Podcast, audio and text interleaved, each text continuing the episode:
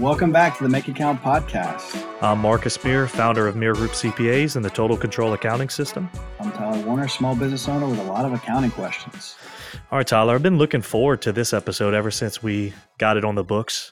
We've got Adam Carroll, who is a speaker, an author, and founder of The Shred Method. So Adam, first, thanks for agreeing to come on the show and uh, and tell us a little bit about yourself. Yeah, Marcus, it's great to be here. Tyler, same with you. Um, a little bit about me. I'm a serial entrepreneur, so I feel like I'm in good company with a couple of business owners.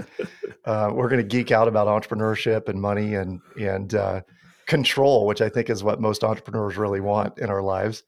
Absolutely. Um, I'm I'm a serial entrepreneur, as I mentioned, and the way that I like to describe myself, you guys, is I'm a mediapreneur.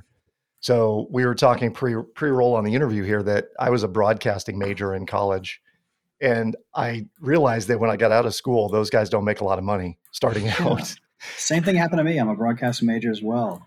Yeah. Um, literally didn't go into it for that. That's it's it's wild. It's like we go because we love it. You get out and you're like, oh, or I could eat, you know, bologna sandwiches for the next five years. Sure. Or I right. could go into sales and marketing or start a business doing something else.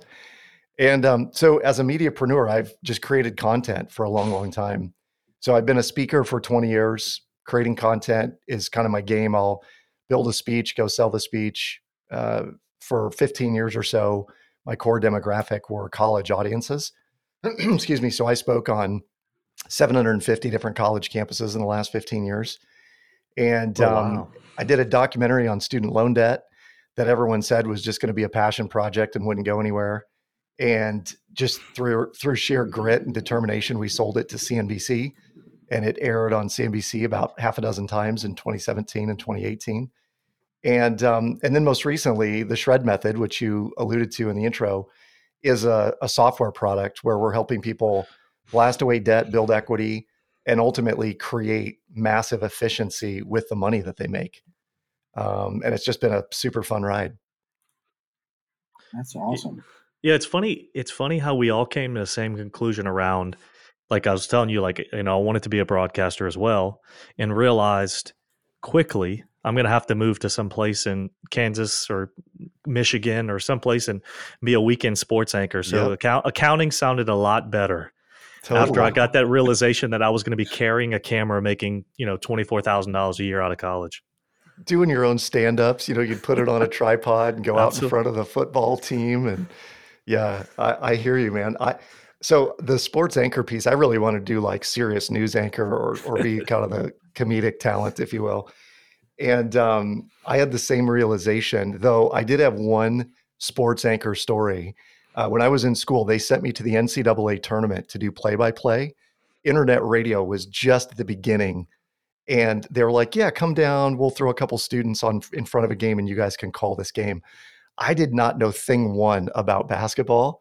So they wow. put me as the color commentary guy. And I was like commenting on the gait of the players and their uniforms and just random stuff. Oh, wow. I had a blast, but it didn't lead anywhere. I suppose sure. that's the moral of the story. Now, was that, you had mentioned to me when we talked previously, did you go to Drake? I know you're in Des Moines. Are you, are you a Drake University guy? I'm not a Drake alum. I went to the University of Northern Iowa, ah, uh, gotcha. What we like cool. to call the Harvard of Iowa. But um, yeah, it, right. It, it was, um, it was, just coming into its own, I think, in terms of broadcasting, what they called electronic media, right? Because they were lumping like internet or website creation and stuff like that in there too. Gotcha. Now tell me a little bit about how you got, because when we were talking previously, you mentioned, hey, I've been doing speaking for a long time. Yeah. And you don't run across many people who as a profession are a professional public speaker. So tell me a little bit, tell us a little bit how you got into that and how you got that going. Yeah. I love this story because um, I was in my turbulent twenties, like we all were at one point. You know, you're in your twenties trying to figure yourself out and what am I going to do and who am I going to be? And you probably have a person in your life who's like, dude, you got to figure stuff out. I'm, I'm moving on to the next guy, right? And so my wife was kind of doing that. Like, are you going to figure out who you want to be? And I was, I was uh, in a sales and marketing role and I would drive around in my car calling on clients, but I would listen to C Ds every day. And I was listening to Les Brown, Mark Victor Hansen, Jack Canfield, Tony Robbins, um, you know, Zig Ziglar, going yeah. in the Wayback Machine to, to some of the greats. And it occurred to me one day, I was listening to a Mark Victor Hansen C D, and he said, public speaking is one of the most noble professions because you can change people's lives, you get to travel the world, and you get paid handsomely to do it. And I'm driving my car like, holy crap, he just described exactly what I want. And it was this like lightning bolt moment where I knew that's what I wanted. So I reached out to a buddy of mine, um, who, whom I've known for a long time and trusted forever. And I said, Clint, I just had this epiphany. This is what I want to go do, but I have no idea how to do it. And he said, well, and so-and-so who used to work with us works for this company that does exactly that. Let me put you in touch with her. And that was the start of it. So I went and I, I got a job with a company doing public speaking, and then realized I loved it, but I wanted to create my own content. And I had, I had sort of learned enough to be dangerous to go build my own business. And in two thousand four, I, I uh, basically hung my shingle as a professional speaker, and then went out and started marketing and promoting myself. And it took some time, as most businesses do. But uh, you know, within thirty-six months or so, we were crossing over the six-figure mark in speaking revenue. And uh, I haven't looked back since. Man, that's crazy. I didn't realize they have businesses. Like you mentioned, you were working for somebody as a public speaker? Yeah. This was a firm that um, two guys left Procter and Gamble, and they said, we know, they, they were in H R at, at Procter and Gamble. And apparently there was this list of qualifications that they would they would look at to see if someone could, could come in as an intern at P and G. And they were like, does anyone know about these outside of P and G? And they're like, oh, no, I don't really think so. This is kind of our internal, you know, methodology. And they said, we want to take it and go teach high school and college students that this is what you want to get good at, because this is what will get you jobs in the future. And this is the craziest part of this story, you guys. The company was called Making It Count. I kid you not. Seriously, wow. I kid you not. It was called Great Making Minds. It Count. It was, and our programs were called Making College Count, Making High School Count, and Making Your College Search Count. And the um, the business started by these guys ended up getting sold to Monster dot com. Oh, wow. And and so we were sponsored by the U S Army and Mentos and Monster. And, you know, those companies were basically footing the bill to have speakers go out and deliver a message, but have product placement throughout the workbook that the, the kiddos uh, were seeing. Oh, wow. So it was great fun. I mean, I had a, just a blast doing it. And it, it taught me how to, to really secure an audience. Because when you're talking to eighth graders, I mean, these are the most apathetic human beings on the face of the earth. You know? Sure. I mean, yeah. Oh yeah. They're terrible. I've got a freshman in high school. I know. Yeah. Yeah. And, and so when you can hold their attention, if you can hold their attention, the, the lesson I learned was I could go talk to adults all day long if I can keep, you know, these kids' attention. So it was just a good proving ground for me to then move on from there. That's awesome.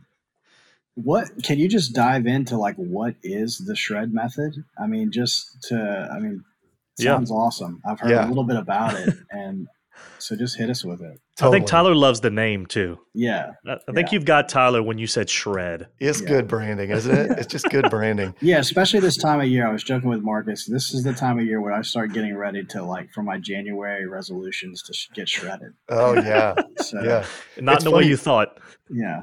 Tyler, most people do say, hey, does this have something to do with abs or what, what is this yeah. all about? You know? Yeah. Um, so the Shred Method, The the origin story here is kind of interesting, you guys, because I bought, my wife and I bought what we believe to be our, our forever home, our dream home in two thousand ten. And we live in it today. When we bought it, it had an unfinished basement and it had a lot of updating that we wanted to do, but we could see ourselves uh, graduating our kids through high school in this home. And when we bought it, um, I was doing speaking, I was closing down a mortgage business, and my income was not verifiable. Um, you know, we could, I was making it, I was doing a decent job of making money, but we were using it to pay expenses in the business. And I had a creative tax person. And I mean, you guys know the drill, right? We, we were making some personal expenses, business expenses uh, by the very nature of them. And we couldn't qualify for the mortgage, but we didn't know that until we were about two or three days away from closing. And the owners were like, hey, feel free to move in. uh, if you guys are going to pay utilities and all that, move in, we'll rent back, you know, to you. So we were in the home about six weeks, still trying to get this mortgage pushed through. And I remember one night we were laying in bed, my wife was in tears, and she said, Adam, they're going to make us move out of this house. Um, you know, you, you need to figure this out. And I was feeling like a terrible provider, and I was letting my wife down and my kids down. And, you know, the, the long story short of this is we called her dad, my father-in-law, and said, would you co-sign on a loan uh, with your daughter on this house? I wasn't even on the note.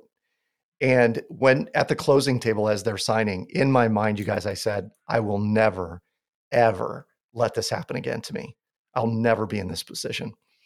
And a few months later, we got it, we got it resolved. I got on the note. Uh, my father signed off on it, and my father-in-law signed off, and someone exposed us to the Shred Method, or the idea behind the Shred Method. And I was like, if we get really serious about this and we stay committed to it, based on what the system is telling us, we could be out of our mortgage in three and a half years. And it seems like a mind-blowing number. We weren't, ha- we weren't, you know, relying on crazy income. And, and in about three point three, three point four years, we were writing the last check on the mortgage. And wow. So after I'd done that, I was like fired up to go share this with everybody. So the Shred Method in, in a nutshell is a cash flow tool and a methodology where your income is directed in the most efficient way possible. And what most people do is they they create inefficiencies with their income, but they don't really know it. And you you guys obviously know this, being in the in the accountancy business. Um, maybe maybe I don't.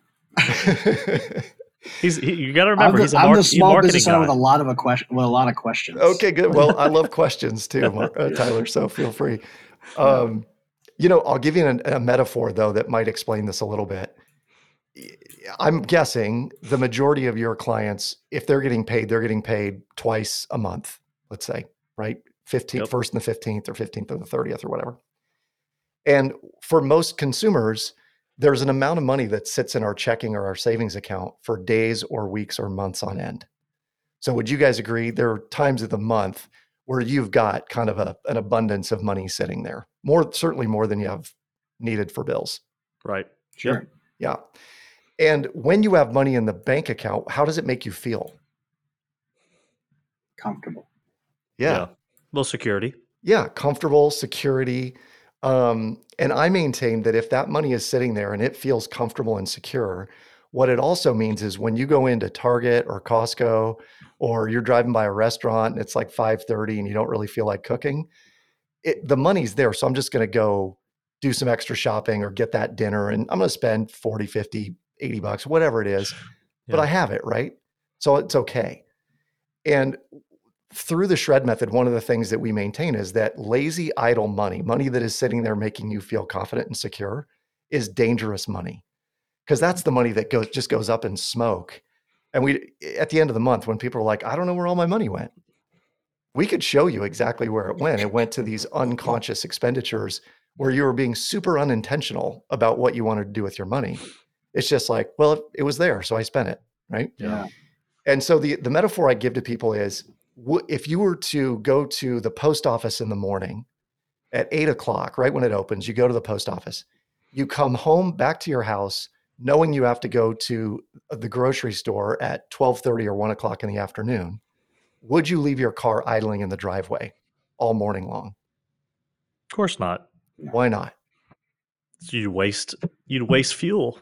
Yeah. Waste fuel, hard on the engine, hard on the environment. Somebody might steal your car. I mean, in Iowa, they'd take your car to the car wash and bring it back. And you know, that's that's how it is where I'm at. But uh, the, the reality is that people are doing that with their paycheck week after week after week. They put money in there and it just idles in the account, making no money, offsetting no debt. It just sits there idling.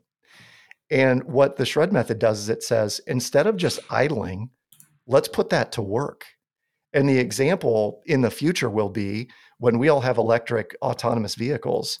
If you're not using your vehicle, you're going to send it to a lot and then put it in the the uh, the Lyft pool or the Uber pool, right? And someone's going to use your car and it's going to drive them around, and you're going to be making money while you're not there. We're doing the same thing with our paychecks, only we're blasting away debt and we're creating liquidity in the in the form of equity in your property that is still accessible to you. It's so interesting because as you're saying this, I never I never made the correlation between what you're saying and the sharing economy, which is what which is what everything seems to be moving to, is where you have idle. Essentially, I think what you're getting at is you have idle capacity, but that capacity is not in the form of a commodity like your car or extra room in your house. Yeah. It's in your money. That's exactly right. Yeah. And yep. and the capacity, honestly, Marcus, is in the fact that small bursts of money, what most people are like, it's an inconsequential amount, two hundred fifty dollars, three hundred dollars. What am I going to send it to my mortgage? Now I don't have three hundred dollars.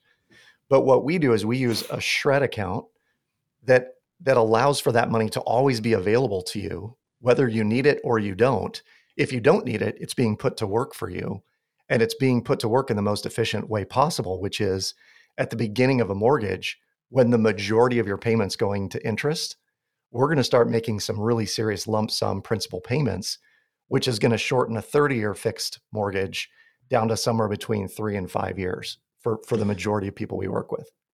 So I have probably a hundred questions, and I've tried to boil them down in the email I sent to you last night. But yeah, yeah. One of the things that I think would be very helpful is because like I'm an accounting and finance guy. And so a lot of this I'm getting, but even that I have some very detailed questions, but I think what would be helpful is who is this prime for? Yeah. Like who is somebody that can say like, and then I'll get into, like I sent to you last night, some more specific questions, but who is an ideal candidate? Somebody's like, man, you're ripe for this. Yeah. It is someone, here, here's, here's where I like to start. Who it's not for is someone who's playing the debt consolidation credit card game where they have a bunch of zero percent balance transfers. It's not for them because they've they've created a debt problem through overspending, right? It's not for someone that has more month at the end of their money. We got to have somebody who has more money at the end of their month. And what I often get from people is, wouldn't I be better off putting this in the market? I should just be investing my money.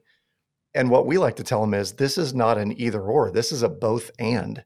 So if you are f- funding a four oh one k, you're funding a Roth I R A, maybe you're putting a little bit of money away in a five twenty-nine plan for your kids' college, but you still have some extra and you're wondering, what do I do with this to make it the most efficient?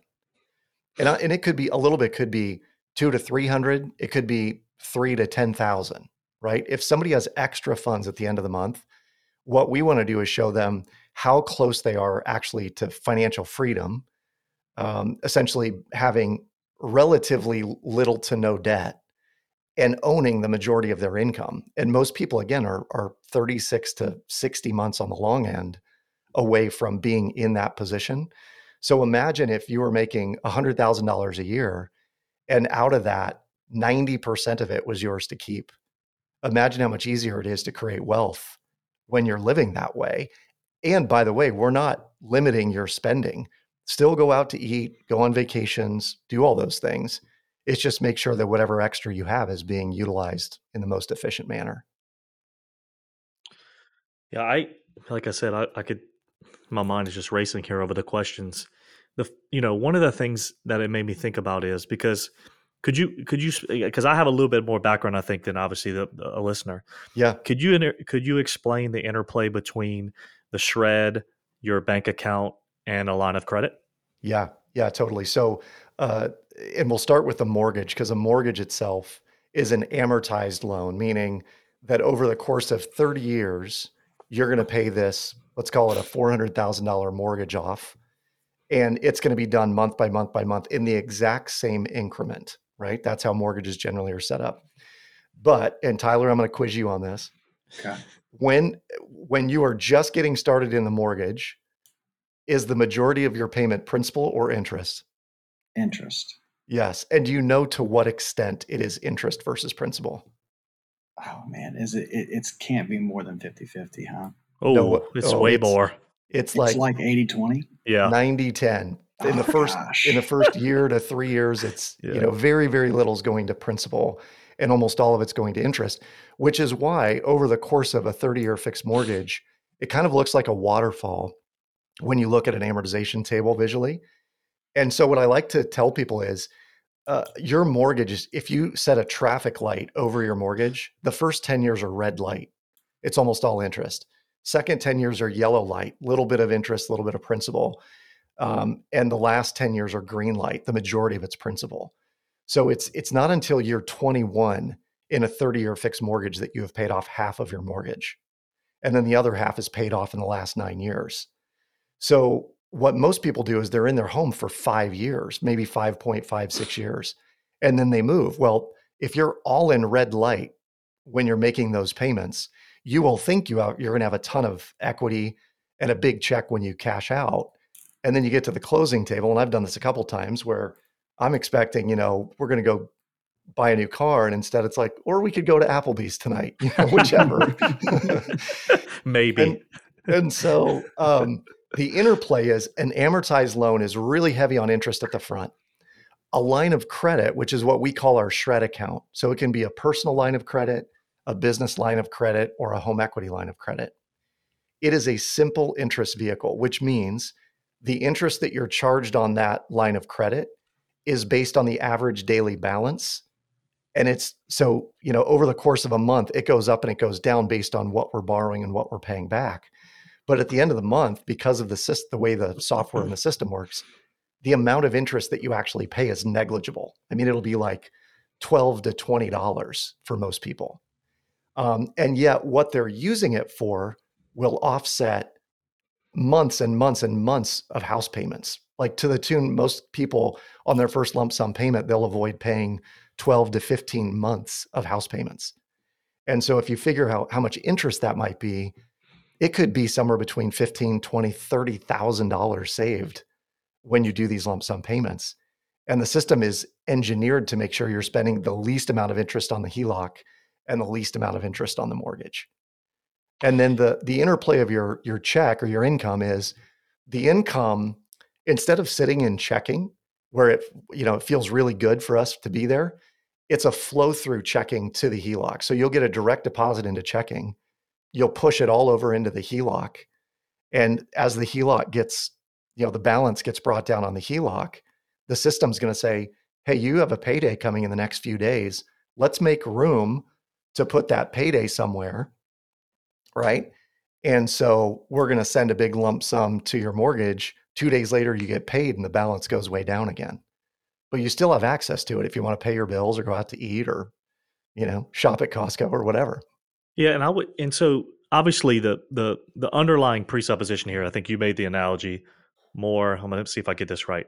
More month at the end of your money. No, more money at the end of your month, I think is what you said. Yes. Meaning you've got some disposable income. Totally. I think that's the, that's, obviously, the foundational piece is that, and you correct me if I say this wrong, because I bet literally when you and I started this conversation, I I had a spreadsheet up doing simple versus compound interest. Because like totally. I hadn't done this in a while. Yeah. And I started thinking it through and I started kind of thinking, okay, when does this work? So obviously you have to be, you you would already have to be someone that would be saving. Is that right? Are you Correct. now are you now diverting the extra savings? So let's just assume You're you're you've got, you know, let's Dave Ramsey, a lot of people know. Let's say you funded your your uh, what does he call it? Uh, your emergency fund. Yep. You've got six you've got six months expenses. Let's just say you're living under that premise. Yep. If that were the case, and then through your work, maybe you're funding your four oh one k. Yep. So you've kind of got your bases covered where you're contributing to a four oh one k monthly, and you are uh, you've got your rainy day fund. You've got a, you know, if the roof leaks, that kind of thing covered. Yep.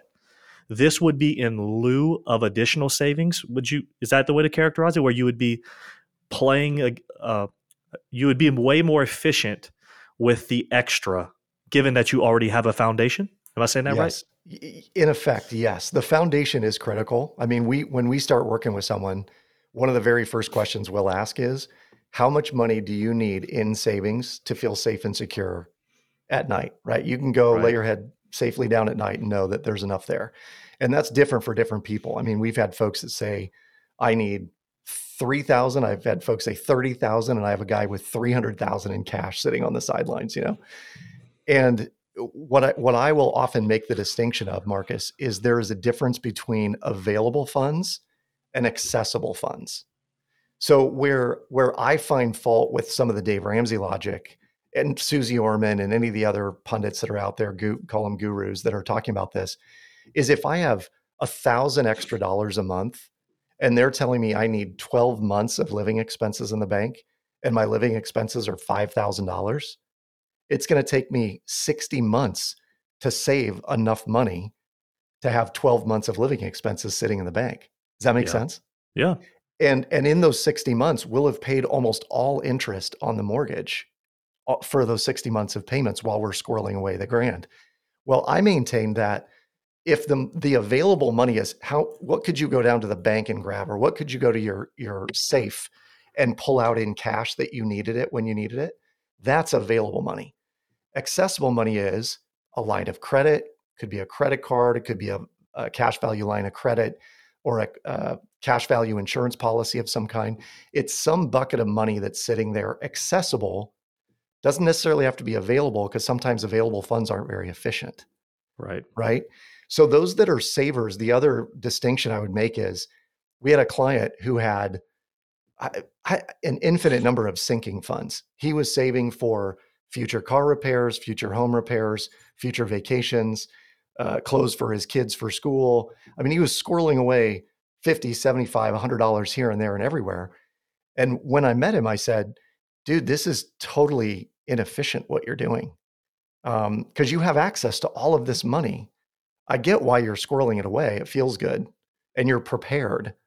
But what if I could show you a way? And he had two homes. He had a primary home and a lake home.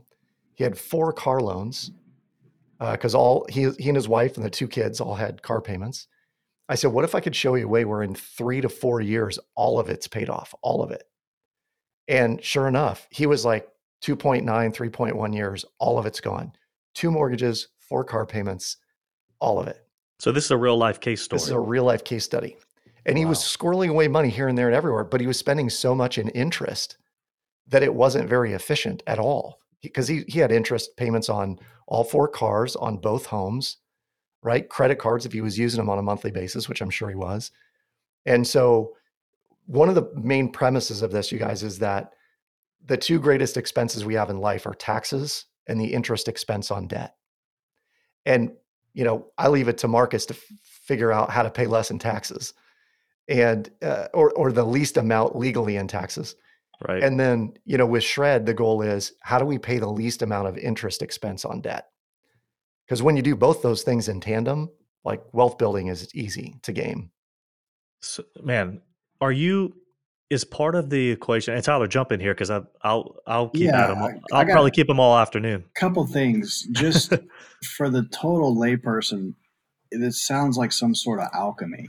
Like what, what, uh, like what is happening? Like, yeah. I mean, are you, you talked about a bank account. Like, are you just yeah. now like this, this H E L O C becomes your primary bank account? Essentially, and you're like yes. going to the grocery store with a H E L O C credit card? In effect, that would be a good way to describe it, Tyler. You would use a credit card. I mean, in our model, we use a credit card for all of our daily incidental transactions, gas, groceries, going out to eat, stuff for the kids, athletic events. All of that goes on a credit card. And, and we essentially are using our credit card as a budgeting tool. So we know, my wife and I know, that on a month-by-month basis, that card will probably get up to somewhere between three thousand dollars and four thousand dollars. That's just a given, right? Based on all the monthly expenditures we have. And so we're budgeting that on a couple week basis, like, hey, where are we at? And my wife will say, we're at eighteen hundred dollars or we're at twenty-six hundred dollars because I just went shopping this last weekend. And she'll say, Um, okay, we need to cool it a little bit on, on the card. So let's not go out to eat for the next few nights. Let's, you know, reserve our spending on Amazon or whatever for a period of time. So we're using that as a budgeting tool. But at the end of the month, Tyler, that credit card is paid off by the line of credit. So there's never a credit card balance ever, right? It's always rolling, which for us, we take advantage of that because we're getting miles or points or whatever. We, we game the credit card system like crazy. And what that means for us long-term is we travel for free all the time. Um, that's one more module in our course that we teach is how do you travel for free using the system? Now I'm listening. But um, but then, you know, in paying that off, then the, it would seem there's a balance on the line of credit. but within a few days, your income comes in. So it gets dropped down, you know, relatively close to zero. Even if it's a grand, two grand, five grand, whatever it is, the interest amount on that is pretty negligible when you compare what you've saved in offset on the car loan, the mortgage, et cetera. Gotcha. And so yeah. all your income just goes straight into the balance of that H E L O C, and any surplus is going to interest payments. Correct. Going to wherever it's most efficient. Gotcha. And the and system will tell you that. Automates that. Yep. Yep. Okay. It, this is a great example. I mean, you said alchemy, which I I freaking love this idea. Um, I was on a walk just before the the podcast, and um, I was thinking about what is this like? And uh, I'm not, I, I don't participate in this. I have relatives who do, but Weight Watchers or Noom, the weight mm-hmm. loss tools. Yep. All it does is it changes your behavior around like, hey, this is when you normally get hungry, go drink twenty-four ounces of water. Right? That's what it's essentially doing. Or it's saying, have you done your ten thousand steps yet? Take, take a walk around the house and get twenty-five hundred steps, you know, in the next hour. It's doing that to change behavior. Our system does something very similar. It's just a text message or an email blast that says action required today, move this amount from your H E L O C to your mortgage. And when you follow the prompts, what's amazing is it never feels like you're out of money. It actually feels like you have more and more and more liquidity because you're diminishing your debt, you're increasing, you know, your ability to borrow, um, or the ability to uh, pay down debt because you're paying less in interest. It just feels like you're more abundant in the midst of it, you know. And people doing Noom and Weight Watchers will say, the pounds just fell right off, you know, magically. It's like, you do the Magic same, just with your money. Crazy how that happens. Yeah. Is is your net worth? So the first thing I start to think of, you know, you get past the initial, oh, I'm going to save interest, and you start kind of thinking it through. Yeah. And I'm thinking, okay, but what if you now, you know, obviously you gave some parameters around somebody who has to be diligent with money, I think yep. is probably the way to say it. Yep. So, you know, you could easily say, well, yeah, I'm I'm paying down my mortgage, but in a, I'm offsetting it with a line of credit that I'm now borrowing more on because I really haven't controlled my spending. So my question is, is a is an analysis or a graphing of your line, not line of credit, your net worth, a part of this equation? Because if you're just moving it from one pants pocket to the other, my yeah. mortgage is down, and and you could then argue I'm paying a really cheap mortgage and I'm funding yeah. it with a higher interest line of credit. That's a great question. Is a, is a part of this watching your net worth? Or or maybe D T I or, or what yeah. what part of financial ratios go into this in terms of like, how am I really doing? Yeah, yeah, that's a great question. Um, we have the ability to track investments in the system. So it is it is constantly tracking where your investments are going and where your debt is going. So a component of that would be, what's the delta, right? What is your net worth, and, and is that tracking up?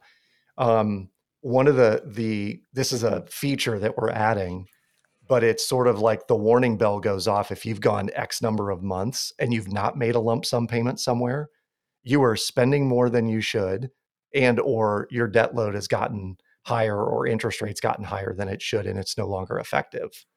So we've had a couple people who um, they took advantage of the fact that they had a line of credit that was fairly large, and they saw it as, oh, well, this is extra spending money for us, as opposed to viewing it the way it should be, which is this is a tool for debt reduction.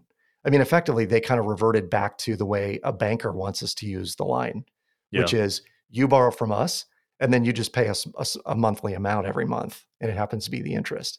So that's interesting because, I mean, you, you start to get people who really aren't savvy, if they aren't, and it's like, yeah, my mortgage is going down ten grand, but the line of credit's up seventeen. What yeah. what have I really done? You know, we, we don't want that necessarily, except for that. And this happens in some cases where someone's got a big lump sum coming in in a distribution, or, uh, you know, they're getting a year-end bonus. Our system calculates for those big lump sum dumps. So if, if it looks like you're going to have a pretty massive deposit coming in from the business or your job or whatever it may be, the system's going to make room on the line for that and say, send this lump sum payment out to your mortgage in this case. Right. And when they do that, you you are advancing the amortization table by years with those lump sums. I mean, literally it could be like four or five years that you're you're clearing off the mortgage when you make those lump sums. So the the analogy I often give to people is, if I let you borrow one hundred dollars today and I charge you five dollars interest, would you pay that knowing that that one hundred dollars will save you two thousand dollars long-term? Right? Yeah, so, of course. Yeah. yeah. Pay five to borrow one hundred to save two thousand. People will do that all day long. So at times the H E L O C could expand, um, but you're still getting a pretty massive savings benefit if you're diligent and you stick with it over a period yeah. of time. Yep. Couple couple questions. Um, what, why are, why would small business owners be better at this than maybe, or be better positioned to to jump into the shred method? And does it apply to any business methodology for finance? This is a great question, Tyler.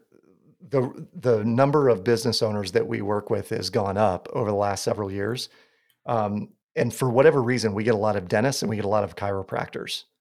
And then we get a lot of folks in the real estate industry who understand leverage and want to create liquidity pools to be able to go do it again. Um, for a business owner, if you have practice debt, you have a commercial loan, you have a commercial building that you're paying on, you know, any of those kinds of debts are amortized debts. So you've probably got a twenty or a twenty-five year loan on a building as an example. Um, Marcus, I think you and I were talking about even like an office condo and how to mm-hmm. blast away an office condo. Right. Even a little bit of extra that's coming through a business in profit, if leveraged the right way, you could blast away the debt against the business in no time. And that's really where dentists and chiropractors come to us, is we'll say, listen, if you've got student loan debt from chiropractic college or dental school, and you're buying a practice, or you bought a bunch of equipment because you had a two hundred grand write-off last year, but now you got to pay for it, we can show you how to do that in short order. It's just a reorientation of the cash flow through your system. And, and again, this is where most people don't, it looks like magic, to your point, Tyler, like where's the alchemy that's happening? It's not magic, it's math. And right. It's the same math. That, same thing for me. If you, if you were to drive Uh, two miles in any direction from my house, you'd, dr- you'd run right into a ten or fifteen million dollars bank building. And the banks and credit unions around me continually build bigger and newer buildings. And uh, there was a point in time I would drive around and wonder, what do they know that we don't? And a friend of mine said, well, we are their compound interest vehicle. So as we make our monthly payments dutifully, the banks, you know, take in record profits and are able to build business, you know, build their business, build their buildings. And I don't say that to vilify them, because um, it's a great business model. But when we understand it, we can actually take advantage of it as consumers too. So one thing that that I've been thinking about is, and I and I, and I don't expect specifics, but what about the crowd that, like me, is thinking, okay, I've got like, and this is this is real life for me. My mortgage is at three point one two five. Yep. Okay, so I don't want to lose that. Totally. And I'm leery of paying it off fast, right? Yeah. It, what I mean by that is the opportunity cost of paying it off fast in totally. lieu of doing other things with it. Totally. So let's just say I go and get my H E L O C and it's at, let's just say, not eight. Okay. I, I, obviously, the system accounts for that. Is that a common scenario where you're seeing and even showing people, even on those terms where you've got a, let's just say an interest spread of five percent plus? Yeah. You know, the H E L O C versus your primary mortgage. Yep. Are people seeing success with that, with the shred method? They are. And and it's done a little bit differently, where you might limit how much goes on the line of credit at any given point in time. So we're getting a little bit of a whip effect on your income through the line, but not to an extent like you're going to drop fifteen or twenty or thirty thousand dollars on your mortgage at a time. You might be putting three to four thousand against it, and then the income catches up, and then you do it again and again. Um, the difference, and and you bring up a great example, Marcus, because I'm in a two point eight seven five mortgage, right? Yeah. And what we did in using shred, and just I'm it, there, there is an element of of um, mastery in having done this for twelve years, like I have. But what I did was I looked at the numbers in the amortization table and said, even at three percent or two point eight seven five.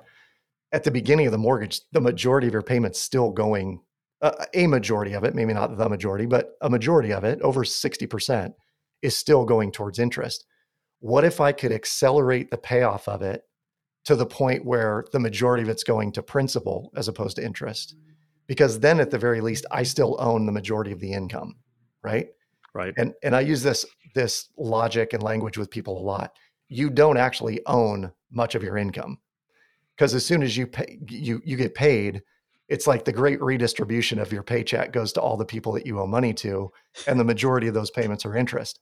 So what if, and this this is true with rental properties as well, what if you could accelerate the payoff to a point where all of the rent you're getting from a tenant is going towards the principal of that mortgage? Then uh, like it truly is an investment that's paying for itself. And yeah. so with with our deal, we started at two hundred thousand dollars. We blasted it away to about eighty-five, call it eighty thousand, somewhere in there.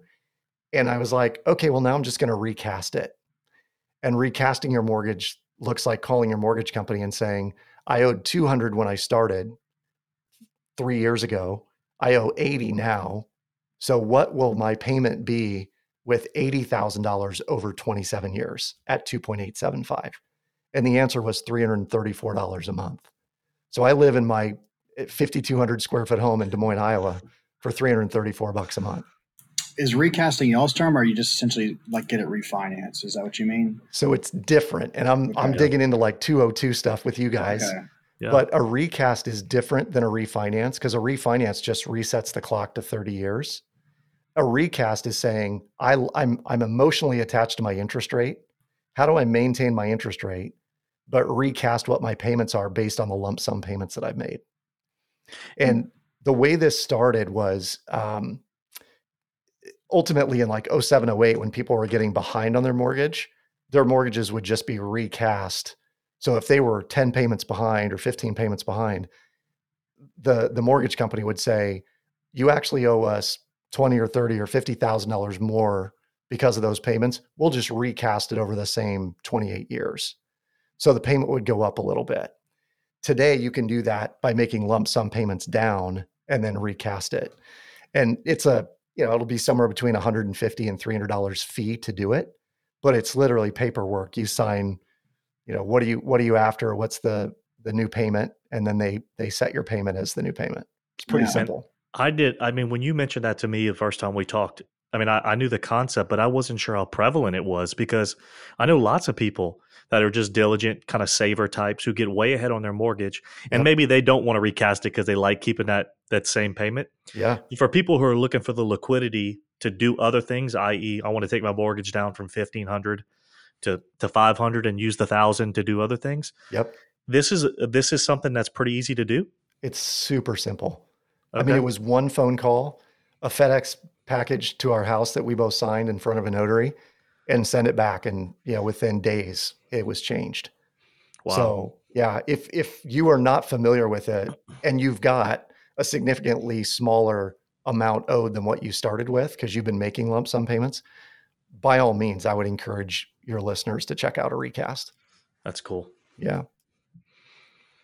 Well, this has been great. I mean, I, Like I said, yeah. I mean, we we could we could keep you here two hours, and I could ask you all kind of detailed questions, but I don't I don't know that anybody is going to benefit from that other than me. Yeah, so. Well, let's see if we can give you. I can give you two closing questions. Please. Um, one, I and this is a, basically a, an a opportunity for you to kind of sell the system here. But what? How do people fail trying this themselves? It, it's you know the the um, the way we describe this is it's a behavior modification tool. You know, I, I referenced Weight Watchers or Noom. Similar to them, you know, people could people can lose weight on their own. There are people who do it. Some do it successfully, some don't.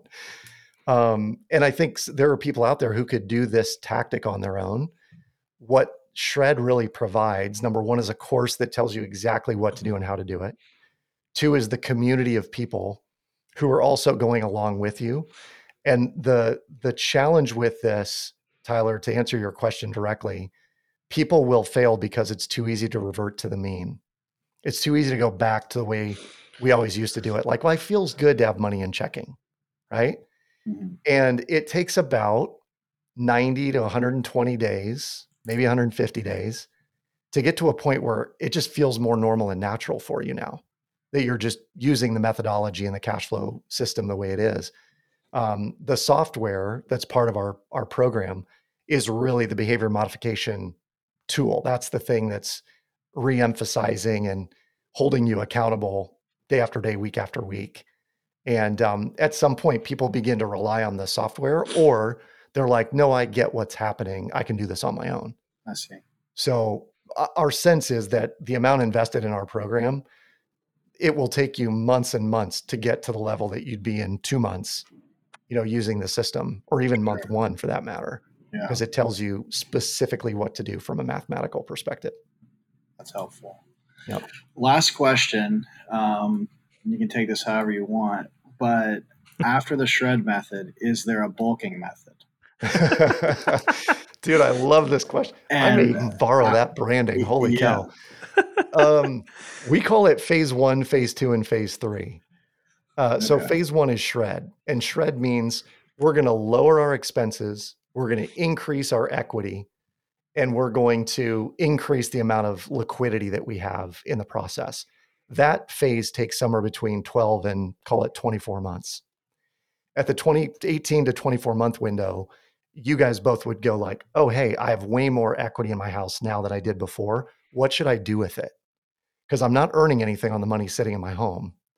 So we then pivot, shred the whole system to begin building a bank of what we would call an opportunity fund. And that money could go either into a, a side fund. It usually goes into investments of some kind. We personally like infinite banking, you know, overfunding cash value life insurance, because it's a very functional, flexible tool to use for investing. Um, so the bulk phase can be twenty-four months to forty-eight or sixty months, somewhere between year two and year five. And within that three, four, and five-year period, you're starting to put that money into investments to create massive, passive, permanent streams of income. And the ultimate goal long-term is that within ten years, every one of our clients should be financially free, meaning they have more money coming in passively than they have in expenses every month. And at that point, like, do whatever you want to do. You don't have to, it's work optional, because you have more money coming in passively than you have expenses. Yeah. Yeah. That's the holy grail right there. Yep. Yeah. And the, you know, the challenge is that, like I say it and it sounds easy. I've been doing it ten years. We're at that point. Like we, it's work optional. Um, you know, money's coming in from a variety of sources and it turns over regularly. Um, If I contrasted that with what my advisor, my financial advisor years ago would have told me to do, he'd have said, put five hundred here and one thousand here, and we'll just do it month after month after month, and hopefully it'll grow by eight or ten percent. And my challenge with that is there's a, there's a level of uncertainty, because what advisors typically do is they tell you what is expected based on research that's happened in the past, but there is no research on what is going to happen in the future. Yeah, man, Adam, I feel that, because like we've all gotten those same, I mean, we've all gotten those same charts, you know. I can remember yep. being like eighteen and graduating and sitting down with an actual financial advisor, setting up a, a retirement account, and the charts and graphs look amazing. But like, even in my lifetime, I've seen how unpredictable the world is. Yes. You know, I mean, with, I joke, like we live in an area that rains a lot, and my daughter is ten now, and she's seen like a hundred year flood, a thousand year flood, and like uh, a winter that was like, you know, same thing. The worst, all these really catastrophic, you know. Yeah. She's ten, so I'm just like, the stats need to be readjusted here. Totally. But anyway, point being, like, yeah, I think I think there is a just people are starting to reevaluate their retirement plans. Indeed, is probably the best way to say that. And and in my uh, my humble opinion, I think that to rely on things like Social Security or pensions, defined benefit pensions that don't really exist anymore for the most part, um, and then to say, well, I just need to create a big, huge, shiny pile of money that will last me forever. Is that really doable?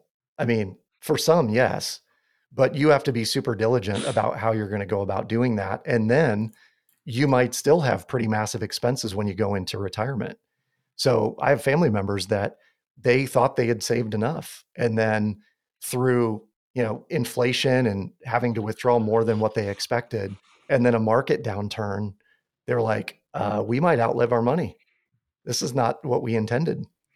And that's that, in my, again, in my opinion, my estimation, no one, none of us should ever be faced with that if we're presented with the right information to, to, you know, preclude us from ever experiencing that in life. Yeah. Well, Adam, how can we find more about you and, and the, where to get started? Yeah. Any, anybody that's interested in learning more about the Shred Method, we are an education company first and foremost. So, you know, this is not a hard sell. Um, we always like to tell people we're not leg humpers. We're not going to hump your leg trying to get you to do, do this. I'm going to use that, by the way. I'm going to use that. Do it. Do it. If it, if it works for you, if the numbers fit, by all means, do it. If not, like if you just can't see yourself using it, don't worry. Um, but when you go to the shred method dot com, there's a su- super simple calculator you can plug your data into, and it'll give you a number. And it's a raw number. But then we can go in and put customized numbers in with you on a twenty minute complimentary call and tell you exactly what the payoff date would be and how much you're, you would you know, be prepared to save as a as a byproduct. So the shred method dot com is the best place to find us. Awesome. And and real quick, I'll give one other plug. If you haven't watched Adam's TED Talk, which is initially what drew me in, go find that. We'll put that in the show notes. Really great. Um, on the concept of the abstraction of money, I think is how, am yeah. I getting that right? You are. Yeah. yeah really great. I, you had me uh, for ten minutes glued. So oh, kudos awesome. to you. That was great. And and if nothing else, if people get out of this, watch that TED Talk. I think you'll really be entertained and informed. Yeah. Very cool. Thank you for that. And I want to throw out a, a quick gift to your listeners. Um, you know, I mentioned I did a documentary on student loan debt. It was done in twenty fifteen, twenty sixteen. The the meat of it, the content of it is exactly the same situation today as it was back then. The numbers have gone up radically. Oof. But it's it's unbelievably powerful to watch with your kids if you have preteen or teenage or college age kids. So if anyone's interested, go to broke busted disgusted dot com and use the code SHARE, S H A R E in all caps, to get a free download of that documentary. Um, it'll it'll be well worth the forty, forty-eight or fifty-two minutes. I don't remember which version is out there, um, but well worth watching with your kids, because mine realized, like, we need to apply for scholarships. We need to understand how much school costs are. They were looking at in-state versus out-of-state, and you know all of those things. Those are the combos that came up as a result. So for your audience only, uh, go to broke busted disgusted dot com. Uh, use the coupon code SHARE, S H A R E on checkout. Awesome. awesome. Thank you, man. Well, thanks, Adam. This has been great. And uh, and we'll, we'll close it here. Be sure to just check out the links in the show notes to, to get more information. And as always, go to mire dot group. You can find more podcasts there as well as other tips, and get in touch with Marcus and his team. Until next time. See you next time,